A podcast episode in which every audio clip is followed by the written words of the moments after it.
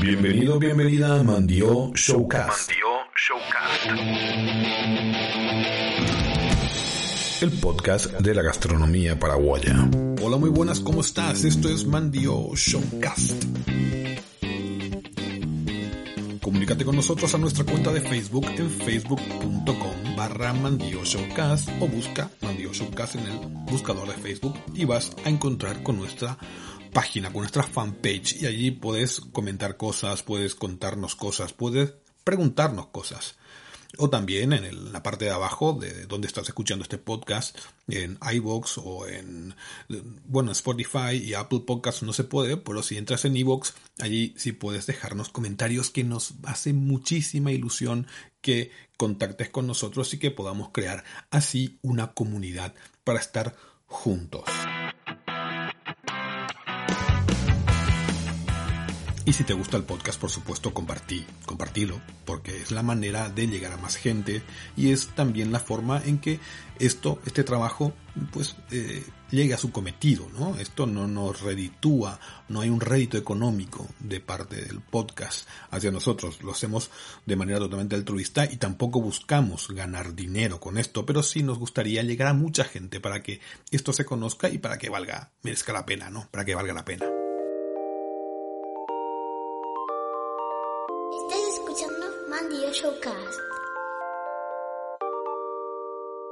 El podcast de la, de la gastronomía paraguaya.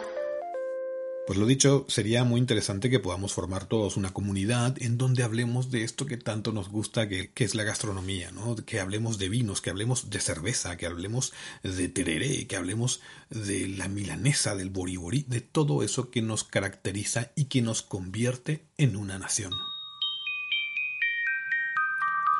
En este podcast, sin embargo, no vamos a hablar de recetas de cocina propiamente dichas. Vamos a hablar de la manera en que se hace algún plato, pero no vamos a poner recetas de cocina como siempre decimos. ¿no? Aquí eh, ya hay gente que lo está haciendo, que lo está haciendo muy bien en Internet y pueden recurrir a esas páginas, a esa gente que está explicando cómo se cocina un alimento. Nosotros vamos a ir un poquito más allá.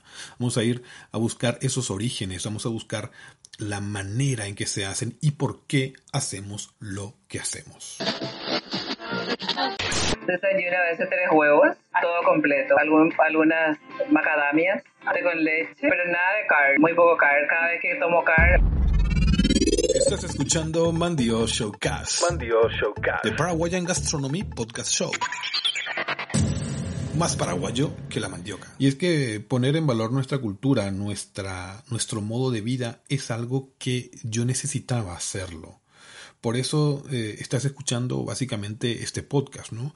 Una vez que sales fuera te das cuenta de cuánto se desconoce del lugar de donde vienes, sobre todo nosotros que estamos allí un poquito encajonados, absorbidos por dos gigantes, como Brasil, Argentina, Uruguay también nos hace mucha sombra, Chile.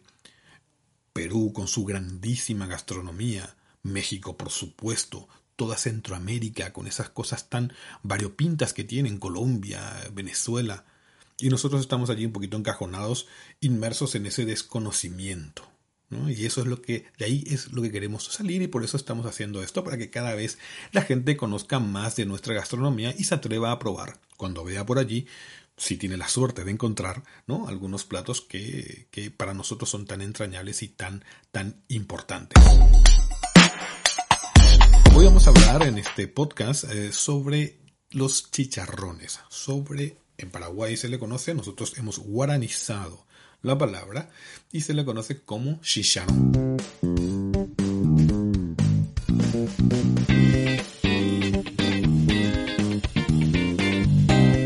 Del hasta los andares, dice el refranero español.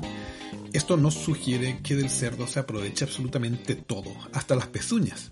En Europa, donde las estaciones están muy bien diferenciadas, los habitantes de algunas zonas hacían acopio de alimentos en el otoño para afrontar inviernos duros y a veces muy prolongados. La matanza es una actividad muy antigua. La primera referencia que encontramos de lo que es la matanza en sí quizás está en los pueblos celtas. Ellos ya la realizaban Y dicha costumbre la venimos practicando hasta nuestros días, por suerte, porque es una actividad increíble. En España son muy populares, por ejemplo, en Extremadura, en la zona de Zamora, Castilla y León, Andalucía, Aragón, incluso eh, Madrid o, Cataluña. Durante esta actividad, durante la matanza, es muy popular hacer embutidos que luego se consumirán el resto del año, carnes curadas como el jamón, el salchichón o los chorizos. En España son muy muy importantes para su gastronomía. Aunque también es justo mencionar que no solamente España produce este tipo de chacinas, este tipo de embutidos, también eh, existen carnes curadas, jamón en Francia y en Italia, ¿no? Y en los países nórdicos o en los países del este, pues se suele ahumar la carne. El tema es que esa conserva, ese sistema de conservación de la carne existe prácticamente en todos los pueblos, sobre todo en Europa. Nosotros en Paraguay pues no tenemos jamón, no tenemos ese tipo de cosas, quizás por el clima, ¿no? Tenemos un clima mucho más eh, bondadoso, digamos, y no hacía falta hacer acopio de alimentos para ninguna época del año. Eso, como siempre se dice, ¿no? Mal y pronto. Se estiraba la mano y se agarraba la fruta, ¿verdad? No, no había necesidad de acopiar alimentos. Sin embargo, en Europa, en zonas en donde las condiciones climáticas son más adversas por, o porque hay sequía o porque hay mucho frío o porque hay mucha lluvia, pues sí hacía falta acopiar ese alimento. En fin, lo cierto y lo concreto es que esta actividad viene siendo desarrollada por el hombre desde hace muchísimo tiempo. Por supuesto, los españoles llevaron esa costumbre a América, donde podemos encontrar vestigios de su práctica por todos los rincones del continente. Desde Estados Unidos hasta la Patagonia encontraremos chicharrones de con diferentes, en diferentes versiones, de carnes tan variopintas como el cerdo, la vaca o animales silvestres o incluso pescados, con un denominador común, que son fritas. La fritura es el denominador común de los chicharrones. Aunque hay algunos chicharrones que, bueno, ya vamos a hablar, que se confitan, pero al final todas estas carnes terminan siendo fritas. El único país que no nombramos fue Canadá, aunque este gran país americano también cuenta con su versión, cómo no, seguramente llevada por los franceses, que se llama Orel du Creuse traduciendo mal y pronto, aunque no es la traducción, esto hay que, hay que entenderlo, no es así, pues serían las orejas de Cristo, ¿no? Es pedacito de lomo, de lomo cortado con la piel y frito también, ¿no? Eso pues hay una historia muy truculenta detrás, pero básicamente se llama Oreille du Cris y es la versión canadiense, sobre todo en la zona de Quebec, en la zona Quebec, ¿no? Como le dicen ellos, en la zona eh, francoparlante, en donde se come este plato. Estás escuchando Mandio Showcast. Mandio Showcast. The Paraguayan Gastronomy Podcast Show. Más paraguayo que la mandioca. En Paraguay, Argentina y Uruguay no podría ser diferente, por supuesto. En esta zona podemos encontrar varios alimentos a los que llamamos chicharrones.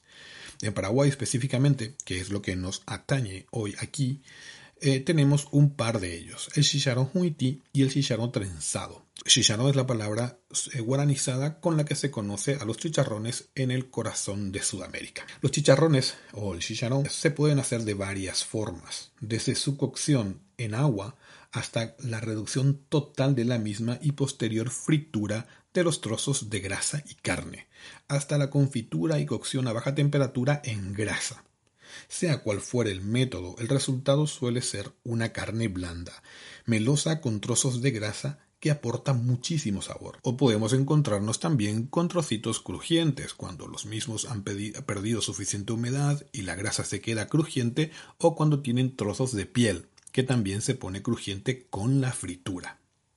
El chicharrón huití está hecho de trozos pequeños de grasa y carne, que se suelen confitar en su propia grasa. La confitura suele ser una cocción larga y suave en donde el producto es respetado. Al final de la cocción, cuando ya lo tenemos a punto, la temperatura del fuego se suele subir para así dorar los trozos de carne y grasa. Al finalizar suelen ser pasados por un poquito de harina de maíz tostado o se suele echar esa misma harina en donde se están friendo, en la misma olla donde se están friendo estos trozos de carne y así se hace como una especie de, se cubre toda la carne de harina de maíz tostado y le da un toquecito muy muy rico. El chicharrón trenzado, la otra variante, se elabora con carne vacuna. Se suele utilizar matambre para hacer este plato, sobre todo por la forma que tiene el matambre, ¿no? Recordamos que es rectangular, ¿no? Y es, es una carne muy fina, muy fina, entonces se cortan tiras y se trenzan.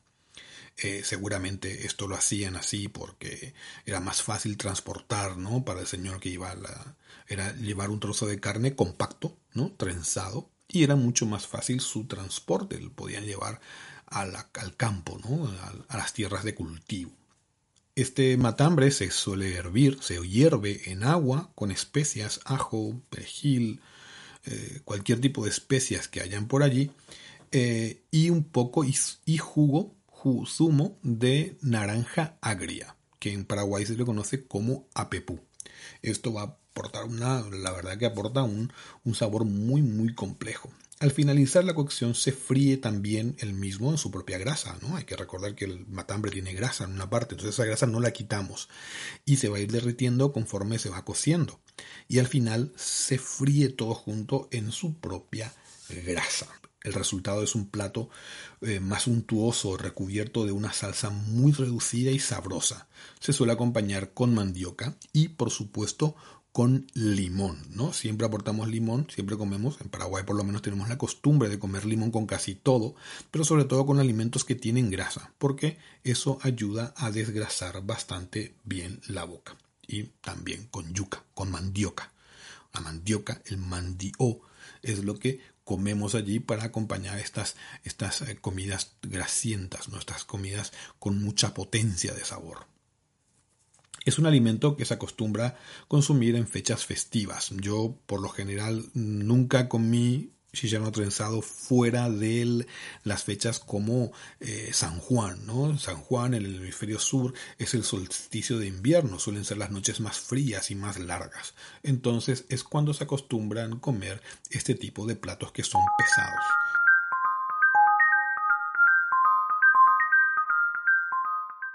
Ahora llegó el momento de nuestra conversación con nuestro invitado. En este caso es el cocinero Fabi Baez.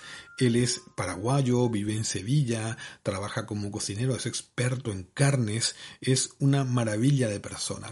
Hablar con él siempre es muy instructivo porque es una persona que sabe muchísimo sobre su oficio, sobre su profesión. Así que, señoras y señores, nos transportamos y conversamos. No es una entrevista, es una conversación, es una charla de dos personas que están apasionadas por la cocina. Así que escuchamos esta charla. años sacrificado por esta República del Paraguay. ¡Viva a nuestro único líder, líder, líder, líder! Mandio Showcast. Mandio Showcast. Porque no solo de Bacaí vive el hombre. Vive el hombre. Bueno, Fabi, entonces que, eh, te voy a presentar, ¿verdad? Eh, Fabi Baez, sos de, de, Paraguay. ¿De qué parte de Paraguay sos, Fabi? Yo orgullosamente caguaseño. De Caguazú. Qué, qué, qué, gusto, qué gusto. De hecho, compartimos amistades en Caguazú, vos y yo. Exactamente. Sí, sí, sí, sí. Em, ¿Qué te iba a decir? Eh, bueno, Fabi, entonces contanos, ¿a qué te dedicas, Fabi? Bueno, ahora mismo soy el jefe de cocina del restaurante Leña Lomo de Sevilla. Eh, se especializa en carne, eh, a lo que digamos más o menos está de moda, maduración, etcétera, etcétera. Todo lo llevamos nosotros, carne de digamos de alta gama. Eh, lo nuestro es un híbrido entre un asador vasco, ¿vale? Por el, por el tipo de cocción, tipo de parrilla, el tipo de carne, ¿vale? Y con un, digamos, un restaurante informal. Generalmente cuando hablamos de asadores estamos hablando de restaurantes de mantel, silla, un servicio más, eh, más serio, todo más, más controlado. Pues nosotros somos un híbrido, ¿vale? Por el, porque por una parte la cocción, la, la materia prima y, y la forma en que tratamos la carne es como si fuera un asador vasco, ¿vale? Que también hay diferencia con, con las parrillas argentinas. Por ejemplo, eh, nosotros atemperamos la carne 40 minutos, media hora, una vez que el cliente lo ha elegido, se le enseña la pieza y se atempera después eh, cuando llega al punto óptimo, 34 grados generalmente, por decirte algo, nosotros lo hacemos a ojo, no, no hay un control. Midiendo, claro, pero 34 grados la temperatura óptima se sella por fuera y se saca generalmente poco hecho.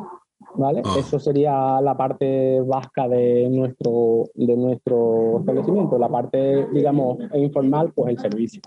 Mm, aquí hay un trato de tú a tú, clientes eh, que nos conocen por el nombre, ya gente que viene y se sienta ahí, ponme lo que quiera, la Qué gente gusto. De sala, la gente de sala, pues, eh, por un trato un poco más de. No tan, no, no, tan de tú, sino, no tan de usted, sino más de tú. Y eh, por eso es un híbrido. Las formas de los uniformes también son más menos formal. Entonces, pues, esa es la, el concepto del restaurante.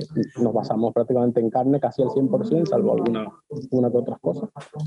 Y eso, a eso me dedico ahora. Llevo tres años llevando, eh, siendo el jefe de cocina de, de restaurante.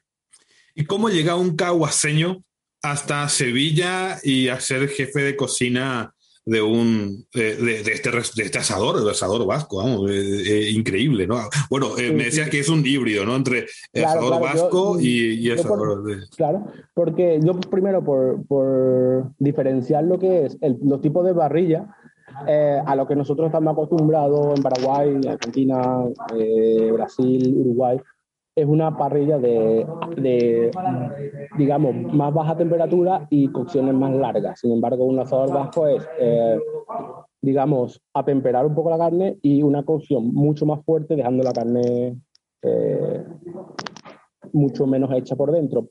Eh, por eso insistí mucho en, en, llamarlo un asador vasco. En teoría, no, o sea, en realidad no es un asador vasco por, por naturaleza, es un, un asador, un restaurante de carne Claro, pero... ¿Cómo llego? Eh, pues después de pasar por muchos sitios.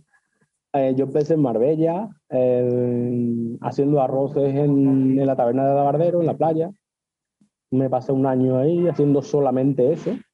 no, no me dedicaba a esto antes, siempre cociné de chico, no, de, en casa, con los amigos. No, nunca pensé dedicarme a esto profesionalmente. Me vine a España y por, una regla de tres, acabé en una cocina y nunca más he vuelto a salir. De ahí eh, vi que, que, era lo mío, necesitaba hacer otro tipo de cocina porque estaba totalmente encerrado, solamente en los arroces, arroces, arroces, creía que ya lo tenía dominado y pedí, busqué, busqué otro trabajo donde empecé a tocar la cocina más internacional más oriental, un poco de tailandesa, japonesa, de ahí a, por ejemplo, a una parrilla en otro sitio, de ahí a, me pasé unos años con unos italianos, ya en la zona de Cádiz, eh, dos años y pico haciendo cocina italiana tradicional, mm, y llegó un momento en que te das cuenta de que en las zonas costeras, eh, Marbella, Cádiz, depende mucho del verano.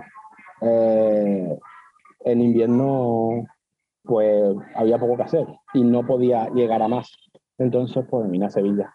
Vine Sevilla, una ciudad, una capital, capital de, digamos, provincia y, y, prácticamente de Andalucía, capital de Andalucía, donde el, el flujo de trabajo es más constante y hay más ofertas.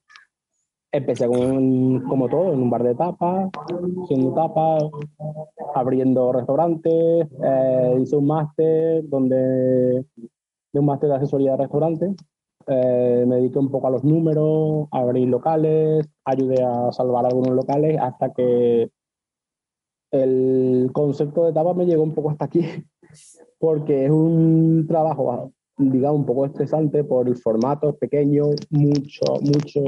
Mucha producción. Mucha producción, mucho ajetreo, mucho, mucho jaleo a la hora de...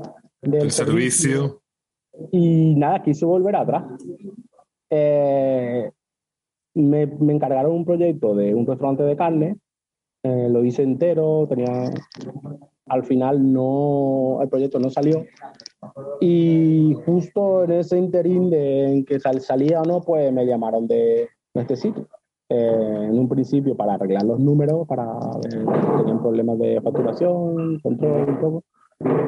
Y nada, pues me di cuenta de que volver atrás a la carne, al carbón. Mi, pa mi padre se, dedica, se ha dedicado al carbón, a la madera toda la vida, como todos los de sin, Y fue un poco volver atrás.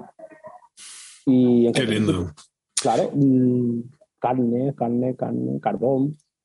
Y yo así tres años. Pero yo creo que, yo creo que esa, esa es la historia de mucha gente, de mucha gente que emigró, incluso la mía, ¿verdad?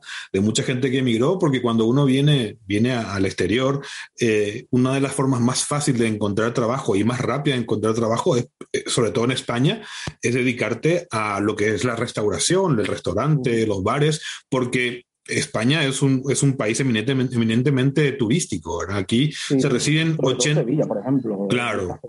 Y, to- y toda la costa que, me, que, que mencionabas, ¿verdad? Hay- aquí hay 80 millones de turistas por año, o sea, eso es el doble casi de la, de la población de España. Entonces, eh, siempre es ese primer recurso. Sin embargo, lo que suele ocurrir es que eh, no todos, y por eso eh, estamos haciendo este podcast y por eso hablamos de esta gente, no todo el mundo se prepara, no todo el mundo eh, eh, dice, bueno, yo me quiero dedicar a esto y si me voy a dedicar a esto, tengo que ser Esa es la bueno. diferencia. Claro. Yo, yo, yo, yo lo tuve claro desde el primer día y mi, era aprender, aprender, aprender, aprender, aprender. Pues pasé generalmente mal. Me- ¿Por qué? Porque eh, tenía mucho trabajo, mucho trabajo sin pagar por ahí, aprender aquí allá. Mm, los primeros sueldos en libros, porque prácticamente sí, sí, autodidacta hasta que empecé con el máster hace, hace unos años ya aquí en Sevilla. Eh, me ha costado bastante porque sabía que en un- iba, iba a llegar un punto en que, por lo de la crisis o algo así, mm, solamente íbamos a sobrevivir los que más Claro. preparados estábamos. Y Totalmente. empeñé un poco a aprender. Totalmente, totalmente. El tema, además, lo que decías, ¿verdad? Eh, eh, este es un camino bastante tortuoso porque vamos transitando ese camino y vamos encontrando diferentes cosas, desde gente buena, gente mala, malas experiencias y sobre todo estamos dentro de un rubro en donde, en donde no siempre hay solidaridad con el otro, ¿verdad? El, cada No, ma- no. eh, eh, la gente no quiere enseñar muchas veces. Yo me acuerdo, de, de modo de, de anécdota, me acuerdo que una vez, la primera vez que toqué una cocina profesional, porque claro, yo hice lo que vos hiciste. Lo que pasa es que yo estudié antes de ser cocinero. Yo era camarero y tal, entonces estudié cocina. Y un día, en medio de un servicio, al, al, al cocinero le dio un infarto. Yo Dura- de todo también, a incendios. y me tuve que meter en la cocina. O sea, ¿de ¿quién me se mete en la cocina? Y entre yo, salió el servicio como salió. Eh, y a partir de ahí me quedé, ¿verdad? Pero me quedé sin una sola receta, sin nada. O sea, entonces, eh, claro, yo ya había probado los platos y sabía más o menos cómo se hacía. Y así empecé en el, en el mundo de la cocina. Pero esas cosas pasan. Y lo que decías vos, ¿verdad? Pasar por el tema de las tapas, las tapas que son, que cada vez son más internacionales, que cada vez encontramos en Asunción, ahora bares de tapa, eh, ¿no? Que hay muchas, muchísimas opciones, pero la verdad que el concepto de tapa en España es más bien una cuestión, digamos, cultural, ¿verdad? El hecho de no aquí en Andalucía. totalmente. Y a mí, me, a mí me pasa mucho porque yo tengo un restaurante, o sea, yo, tengo, yo estoy en un restaurante, esto no, aquí no hay tapa, ese formato pequeño. Vamos a recalcar que la tapa no es, no hay una receta de tapa, sino es No. el formato en sí. Hay gente que cree que el tapa es eh, un tipo de comida, no, es el formato. En el que se presenta una comida. Cualquier comida puede ser tapa. Cualquier comida.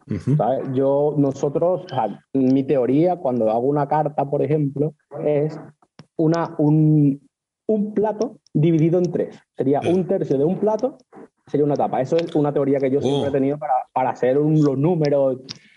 Yo, pero yo fíjate que yo, yo, por- solamente por comentarte, mi concepto es un plato dividido en cuatro, porque dividido en tres sería una ración para mí, ¿verdad? Una ración es un tercio del total. Bueno, en Andalucía yo sé que hay sitios viejos en donde se come con, con una tapa, ¿verdad? En Baeza, por ejemplo, en Baena, cuando te o sea, comes de tapa, ¿verdad? No, no hace claro, falta que compres. y, por ejemplo, eh, Granada, donde te ponen la tapa gratis con Ya. una cerveza. eh, creo que por Jaén también. Jaén, sí, en Jaén. Jaén, Granada, eh, está acostumbrado a eso.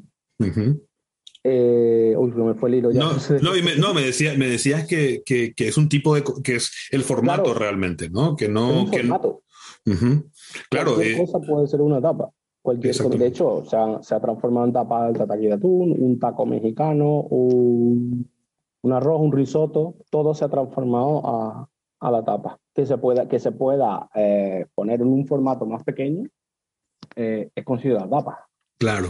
Claro. Todavía no hay nada, pero de hecho no hay ni siquiera lo, lo de la Academia Gastronómica se ponen de acuerdo para denominar qué es o cuánto debe de tener para considerarse una tapa. Eso es algo que está ahí y que creo que va a seguir estando allí. Va, Claro, y luego están todas estas, estas, estas definiciones, ¿verdad? O estas explicaciones más eh, antropológicas, por así decir, ¿verdad? Que, que tienen mucho de leyenda, tiene parte de verdad. Por ejemplo, el hecho de que decían que eh, una tapa era, fue un mandato real, que eh, era la tapa eh, que te ponían la, la copa de vino y, o la, la copa, copa de de... vino para que no se metan las moscas dentro. Exactamente. El moscatel.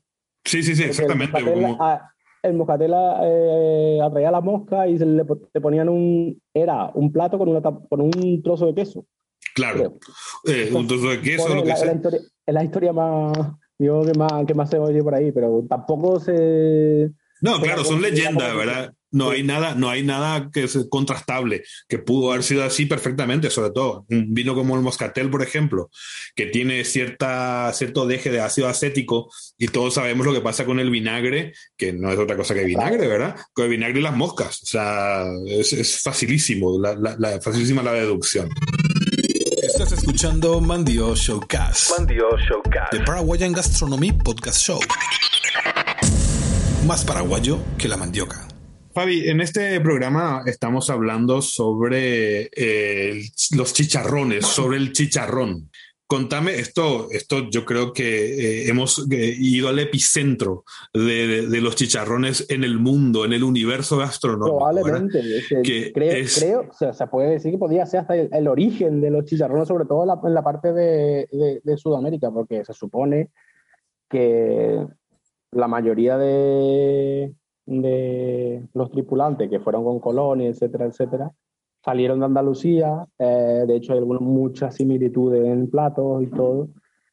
Y el chicharrón se fue extendiendo de, claro, de punta a punta, prácticamente desde México, Colombia, Venezuela, Paraguay, eh, Bolivia. Es un plato, digamos, eh, muy, muy nuestro, que, pero que probablemente tenga su origen aquí. De hecho, claro. aquí en Cádiz hay, o el, chicharrón es muy, muy, muy similar al que nosotros tenemos en Paraguay, el frito. El frito, sí, porque hay, en, en Cádiz se comen dos chicharrones, ¿no? Dos Hay tipos de otro- chicharrones, sí. sí, hay uno que es, eh, que de hecho me parece que va a tener denominación de origen ahora, que se elabora en Chiclana y en Jerez Sí. de la Frontera, en dos sitios, eh, y que, bueno, eh, para que la gente, ya, ya hemos estado hablando de esto, ¿no? En, el- en el- en el- la primera parte del podcast, los chicharrones no es otra cosa que una carne frita que tienen varios formatos, ¿verdad? Por ejemplo, en Andalucía se parece más a lo que comemos nosotros en Sudamérica, pero Claro. en Madrid es un es un es una, una especie de fiambre de, de piezas poco nobles, digamos. Se utiliza la oreja, se utiliza el morro, se utilizan todas esas piezas que, que podrían ir como despojo, eso se fríe y se hace una especie, una especie de pan. La, la diferencia entre el andaluz, andaluz y el nuestro, por ejemplo, es que aquí le echan especias al. O sea, a ver, yo en mi casa, cuando llegué a hacer chicharrones estando allí, era freírlo y ya está, sal y punto. Y limón al final y, y se comía tibio, no. No frío. No, no caliente, caliente, porque caliente. decían que te caía mal. Pero aquí, por ejemplo, se comen frío y llevan ajo, laurel y alguna especie también. Esa sería un poquito la diferencia con el chicharrón tradicional nuestro. Y el de Cádiz, pues el de Cádiz es como una panceta hecha frita, digamos, un poco más lenta, pero que es la pieza entera y se corta en rodajas finas. Eh, parece que, a ver, el, el chicharrón no viene a ser más que eh, una, o sea, el- la- digamos, una forma de, de hacer un confitado. El- la palabra, la palabra eh, Técnica. técnica, técnica es un confitado, donde Sí, va es una la temperatura en su propia grasa y se va friendo en su propia grasa Tanto hablar de, técnicas y cocina de baja temperatura ahora, parece que se ha inventado ahora, pero la cocina a baja temperatura, confitado, eso viene de mucho antes. Y, y, por ejemplo, el chicharrón es uno- un ejemplo de ello, de confitado. Totalmente, totalmente, claro, porque empieza, empieza, se empieza a fuego lento, a una temperatura baja, lo que decías, ¿no? Un confitado, recordamos, ¿verdad? Que es una, una cocción a unos 60 grados en grasa, ¿verdad? Entonces, claro, la, la, la, forma más, más fácil de, hacer, de hacerlo para un ama de casa, por ejemplo, o para gente que estaba haciendo labores en la casa, dejaba eso a un costadito en la lumbre, ¿verdad? En la cocina, que se vaya haciendo con ese calor residual que tenían las antiguas cocinas que eran a leña o que eran a carbón en Paraguay tenemos dos tipos de, chicharrones. Eh, chicharrón, que decimos nosotros, ¿verdad? Eh, eh, Fabi, que está el, el chicharrón huití, que es el que decías vos, ¿verdad? El que freímos, eh, se confita, luego se sube la temperatura para que eso se dore un poquito y se deshidrate. Lo que logramos con esa confitura, con esa cocción larga, fundamentalmente es ir quitando la humedad, ir quitando el agua que tiene la carne y que tiene la grasa intrínsecamente, deshidratar lo máximo posible para que luego tengamos una textura interesante, ¿verdad? Y que la grasa sobre todo se rusta, que la grasa se vaya tostando y que sea sabrosa. Pero tenemos el otro. Además, mm, es que la propia carne no se vaya secando demasiado. Al, tener una baja temperatura, no pierde esa humedad eh, de, digamos, de y se queda seca, sino se va secando eh, de una forma gradual y la carne se queda mucho más tierna. Claro, claro. Eh, y tenemos también el chicharrón trenzado, ¿verdad? Que es el matambre cortado en tiras eh, trenzado, eso se hierve y luego se termina o a la parrilla o se termina de freír.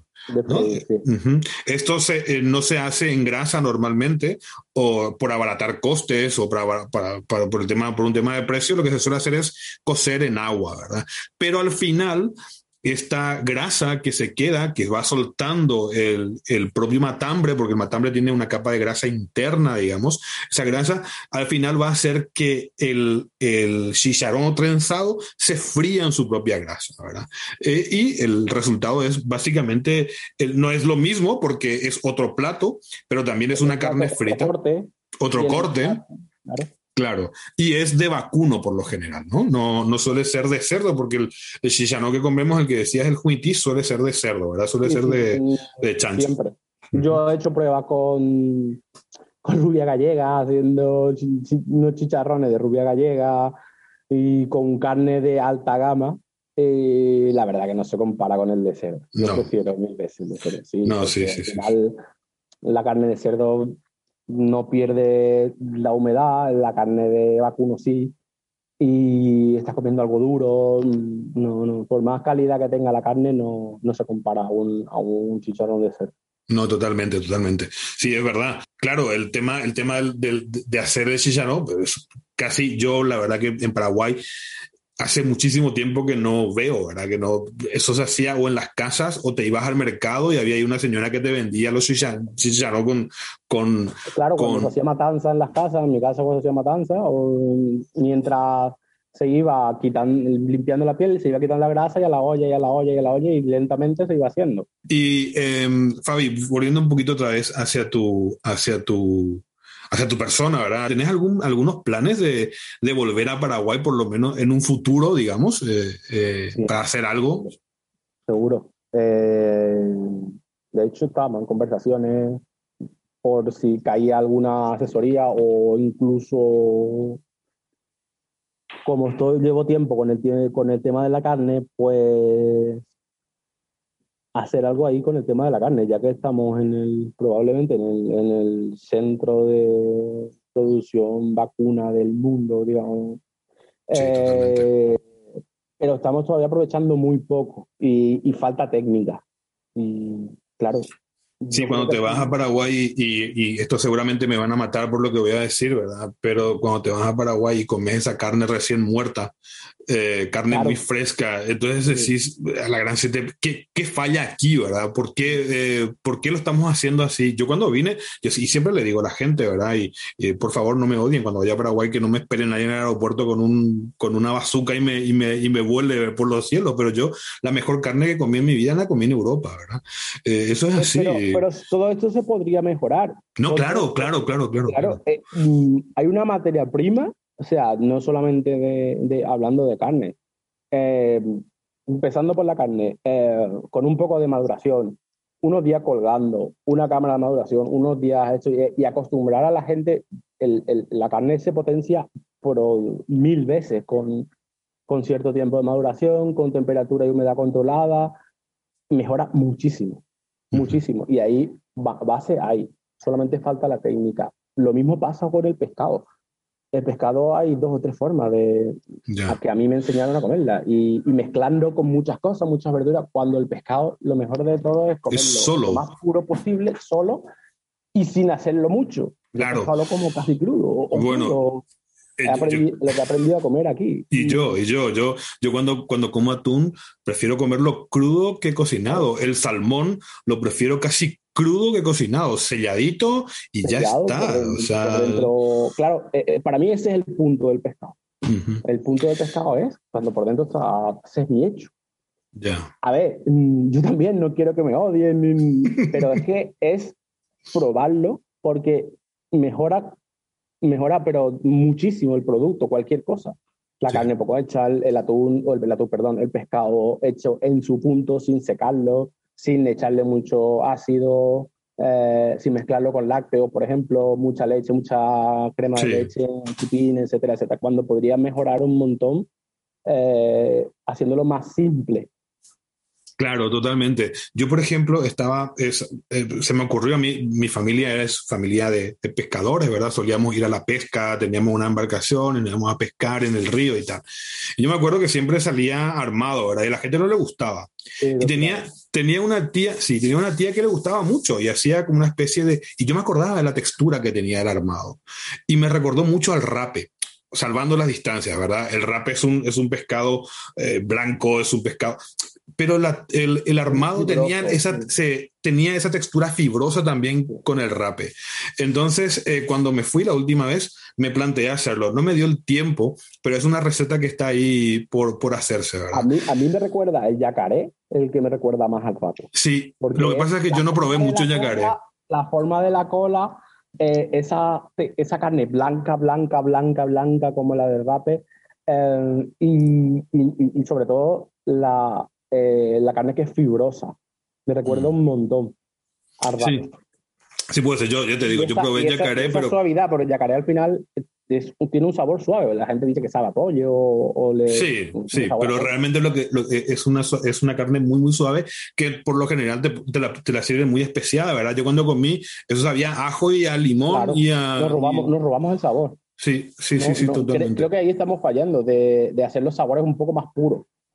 Eh, yo voy a hacer un programa sobre el chupín de pescado porque, porque quiero, quiero hablar un poquito de eso. El chupín es, una, es un plato, bueno, yo lo comí cuando yo vivía en Italia, lo comí mucho en la costa, ¿verdad? Era, se llama así, igual, en vez de chupín se llama siupín, ¿verdad? Eh, chupín se, se, pronuncia en italiano. Y es el mismo plato. Lo que pasa es que lo hacen con, con eh, pescados de, de mar y, y, no le ponen leche, ni crema de leche, ni nada. O sea, no hay lácteos en, el, en, en, la cocción del pescado. Pero bueno, eso ya... ya, ya... En, Perú, en Perú también tienen un plato llamado chupín que se asemeja bastante al nuestro, pero tampoco lleva, eh, creo que tampoco lleva leche ni nada de lácteos. Y más para arriba, Colombia y Venezuela, el chupe. Que, el chupe. Sí, que, pero eso no lleva tampoco lácteos. Eh, pues fíjate que eh, va a salir un programa también que, que estoy grabando sobre el matambre enrollado. Eh, y sus orígenes están en Liguria también. Bueno, la verdad que muchos platos ligures fueron a esa zona, sobre todo porque eh, fueron los inmigrantes de, de, principios del siglo XX, ¿verdad? Toda esa gente llevó su cultura, llevó su comida, llevó su gastronomía. Y en Liguria hay un plato que se llama chima, eh, chima la genovese, que es, es, eso, ¿no? Es matambre con cosas adentro. Lo que pasa es que ellos hacen como una bolsita, no hacen el, no enrollan, hacen una bolsita y, y hierven después el matambre y se come frío exactamente como nosotros lo hacemos. Solamente que ellos lo hacen con, con eso, ¿verdad? Entonces, todos esos orígenes están en algún sitio, ¿verdad? Y, sí, sí, todo. Por ejemplo, el puchero probablemente sea también de origen andaluz. Andaluz, claro. Eh, hay, hay, un plato que siempre, nunca me había llamado la atención, pero la marinera. La marinera nuestra, ¿qué tiene de mar? Mm, claro. Eh, pero, pero, eso, eso no se llama por el, por el, por el tipo de, de marinado que, que, tiene la carne. Yo creo, mira, a, a, ya después de haber aprendido, y creo que era eh, una vez investigando sobre la tempura, la tempura la llevan los portugueses y españoles a Japón, que por lo visto tampoco es originaria de, Japón o China, esa parte que ellos hicieron suya, pero eso ya es una historia gastronómica más, más reciente que lo llevaron unos curas o algo así. A mí lo que me suena es que como eso, la tempura, que es prácticamente similar a la textura de la, de, la pireca de la marinera, eh, como se utilizaba para freír pescado, a lo mejor viene por ahí lo de marinera. A lo mejor. yo dándole vueltas también, siempre dándole vueltas y digo. Y fíjate que yo, nuestra tortillita, ¿verdad? Otra cosa que me intriga a mí mucho es nuestra tortillita. ¿De dónde salió la tortillita? Pero probando las tortillas de camarón, por ejemplo, sí, eh, digo, pues, sí, la de Cádiz. Digo, Esas son similares. Me puede recordar, ¿no?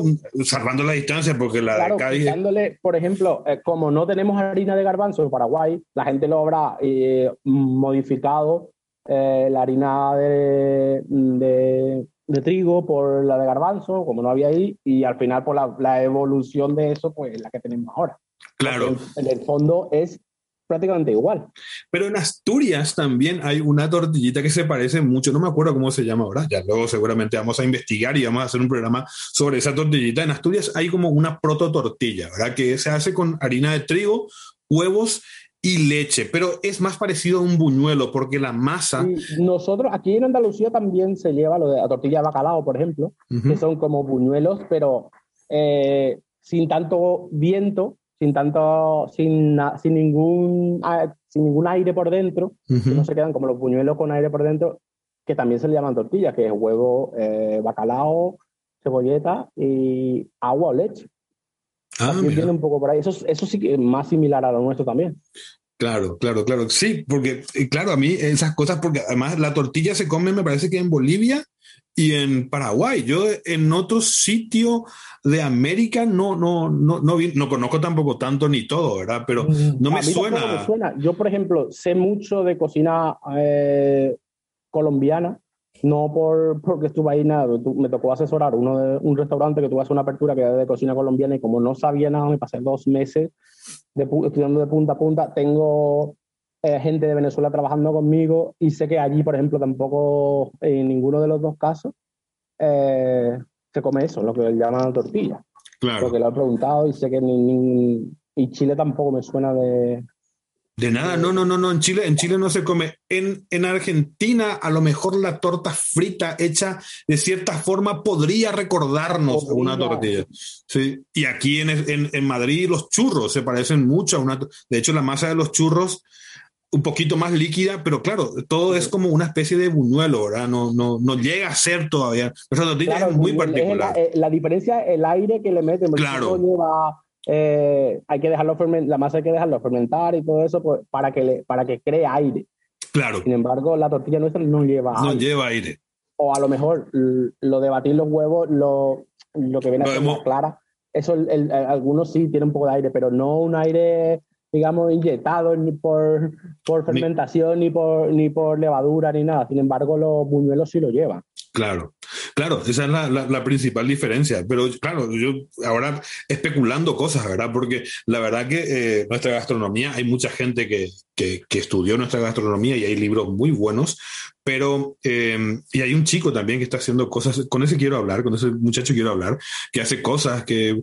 Eh, crea teorías muy, muy, muy rimbombantes y me, me llama mucho la atención, ¿verdad? Sobre la, el asado Nación Paraguay o cuando las brasas eh, son casi, eh, qué sé yo, patrimonio de la humanidad, ¿verdad? Porque todas las eh, culturas se come la carne, a la brasa. Pues, digamos, están todas las culturas, de punta a punta. como estamos hablando de los chicharrones también, que hay bastante variedad en, en toda Sudamérica, aquí, allá. La carne a la brasa, tiene, o sea, en todas las culturas gastronómicas hay un tipo de de, de carne a la brasa. De carne a la brasa. Eso, eso, el origen de eso yo lo veo más, más ancestral. Claro, eh, eso, claro, eso, eso se inició con, con seguramente cuando el hombre salió de África y tuvo que empezar, incluso en África habrá, habrán comido, claro, o sea, eso, eso es, eso es, la verdad que eh, es bastante lógico pensarlo, ¿verdad? Que, y, y, adueñarte de eso es un poquito, un poquito no sé yo si, si, No, si yo es no lo veo ético. necesario porque No, hay variantes en todas las culturas. Y Sí. la milanesa, por ejemplo, también. claro, Ya, la ah, carne empanada se come en todas partes. o sea, eso no es. No, mucho, en mucho más lugares de lo que nos, de lo que nos pensamos. De hecho, puede que uno de los orígenes no sea ni italiano ni nada. Creo que es, creo que es y austriaco. Puede ser. Hay una, Sí, una sí, de sí, de hecho el- el- hay uno, no me acuerdo cómo se llama exactamente el plato, bueno, luego lo voy a buscar y lo voy a poner seguramente en las notas del episodio, que eh, hay una, sí, una receta viejísima, ¿no? Que es la carne empanada. Lo que pasa es que ellos utilizaban cerdo, no utilizaban vaca como nosotros, y ya luego en Milán, que, que es la parte donde hay más, que también es diferente a nuestra milanesa, ¿verdad? Nuestra milanesa no tiene nada que ver con la milanesa italiana, porque No. normalmente se hace con una costel, con un, ¿cómo se llama? Con una costeleta. Ellos le llaman cotoleta a la milanesa. Sí. Es como, eh, digamos, eh, se la parte del lomo con el hueso. incluso Con el hueso. Eh, hay gente que le pone el hueso. Sí, Eh, con el hueso. No, yo cuando comí comí el- con el hueso y Sí, el empanado hueso, y frito en mantequilla, en manteca, Exactamente. En manteca y con el con hueso. salvia y con todo. una cosa Claro, espectacular. eh, esa la- ya, ya, la salvia por encima, eh, el pan gratato hecho, el pan gratato, el pan rallado, el- la galleta molida, como le llamamos nosotros, hecho casero, se deja secar el pan y se tritura. Eh, Sí, que se usa, se usa, eso se usa como topping, digamos, en vez del queso para arroces con, pes- con, con pescado, por ejemplo. Cuando haces un arroz con pescado, una pasta con pescado, no todo el mundo le quiere meter queso. Entonces le ponen el pan, el pan, el pan rallado. El pan pan- gratato, sí. Ujú. De hecho, eh, hay mucho, ah, pues se comete mucho un error, ya que estaba hablando de eso, es cuando se hace un risotto, si lleva pescado, no hay que Mantecar. eh, mantecar con, Con queso. Mantequilla y del colágeno del caldo y de lo que va soltando el, el propio arroz, eh, debería de que mantecarse bien o echarle un poco de aceite. Pero con mantequilla, con, con mantequilla sin queso. Claro. Y eh, ahí es cuando utilizamos el, el pan, pan frito ese que hacen, ¿verdad? Claro. Que es riquísimo. A a mí, mí me encanta, y A mí más también. simple que eso no hay. Ya, ah, ya, ya te Ah, digo, a mí. simple, Eso es pan, pan seco, triturado y para gratinar también encima de una lasaña. Le ponen el queso y encima un poco de, de pan molido, pan rallado, pan gratato, como le digo, mezclado con perejil o ajo, incluso parmesano. Uf, Buah, es riquísimo, una cosa increíble, increíble. Hello? Ayúdenme con todo. Allá la video, allá la rico comida. Estás escuchando Mandio Showcast, Mandio Showcast. The Paraguayan Gastronomy Podcast Show. Más paraguayo que la mandioca. Bueno, Fabi, yo creo que el- la, la- la charla terminó. Es un, me, me- me da mucha rabia tener que, que- que parar esto, pero bueno, si no el episodio va a ser muy largo y se nos va a ir ya. Claro, la, gente va, se, la- gente se cansa. Eh, un placer, de verdad. Muchísimas gracias por participar en, en el podcast. estamos para lo que No, por favor, por favor, profesionales como vos, son, te necesitamos en Paraguay, de verdad. Te Ojalá, ojalá, ojalá. Es que, de hecho, este era el año, eh, bueno, el 2020 era el año en que tan, tanto aprendizaje eh, debería de haber empezado a dar sus frutos para que me dé un poco más de libertad a mí y desligarme un poco más y poder hacer más cosas, pero ha pasado lo que ha pasado y pues ahora no tengo que seguir al pie del cañón de esto porque hay que reinventarse cada dos semanas. Claro. Pero bueno, Sí. no, descarto, no descarto yo y además están los planes de volver a hacer algo. Tengo que hacer algo por, por, por la ciudad, sobre todo, por el país, eh, y devolver un poco todos esos años donde que estuve viviendo ahí. Yo pienso lo mismo, yo pienso lo mismo. En algún momento seguramente iremos y, y todo lo que aprendimos fuera, toda esa visión diferente que tenemos, ¿verdad? Porque no es otra cosa simplemente que cambiar la visión, que cambiar el prisma sí, con el que vemos, con el que vemos las cosas. otra forma ¿verdad? de ver las cosas, otra forma de otras costumbres, y ya está, e implementarlo. No, Y lo que no decís vos es, es hacer ese retorno, ¿verdad? De, de- de esa tierra que nos, que, nos, que nos vio nacer, que nos crió, a mí, en mi caso de los 24 años, retornar de alguna forma, ¿verdad? Todos esos años y esa, ese, ese cariño que tenemos a esa tierra. Sí, nunca vamos a dejar de ser. A mí me conoce todo el mundo como el paraguayo y yo nunca, nunca, siempre llevo por delante eso, aunque haya perdido el acento o Ya. me vea haciendo otras cosas. No, no, no. Aquí por delante está eh, el país siempre, ¿sabes? Hay una forma de defenderlo y sobre todo siendo todo lo profesional que creo que soy, todo lo que todo lo que ya se ha conseguido, todo lo que he conseguido, pues es una forma de llevar adelante, por delante la bandera también. Totalmente, totalmente. Qué gusto, qué gusto que pienses así, qué gusto que, Sí, sí, sí. que, que, que Estoy podamos- convencido de eso, porque hay gente que cree que, que nosotros nos hemos olvidado, o que Sí. porque no seguimos ciertas costumbres o estamos un poco fuera de las costumbres de, de siempre, parece que estamos fuera, pero no, al revés. Es otra forma de, de hacer patria, creo yo.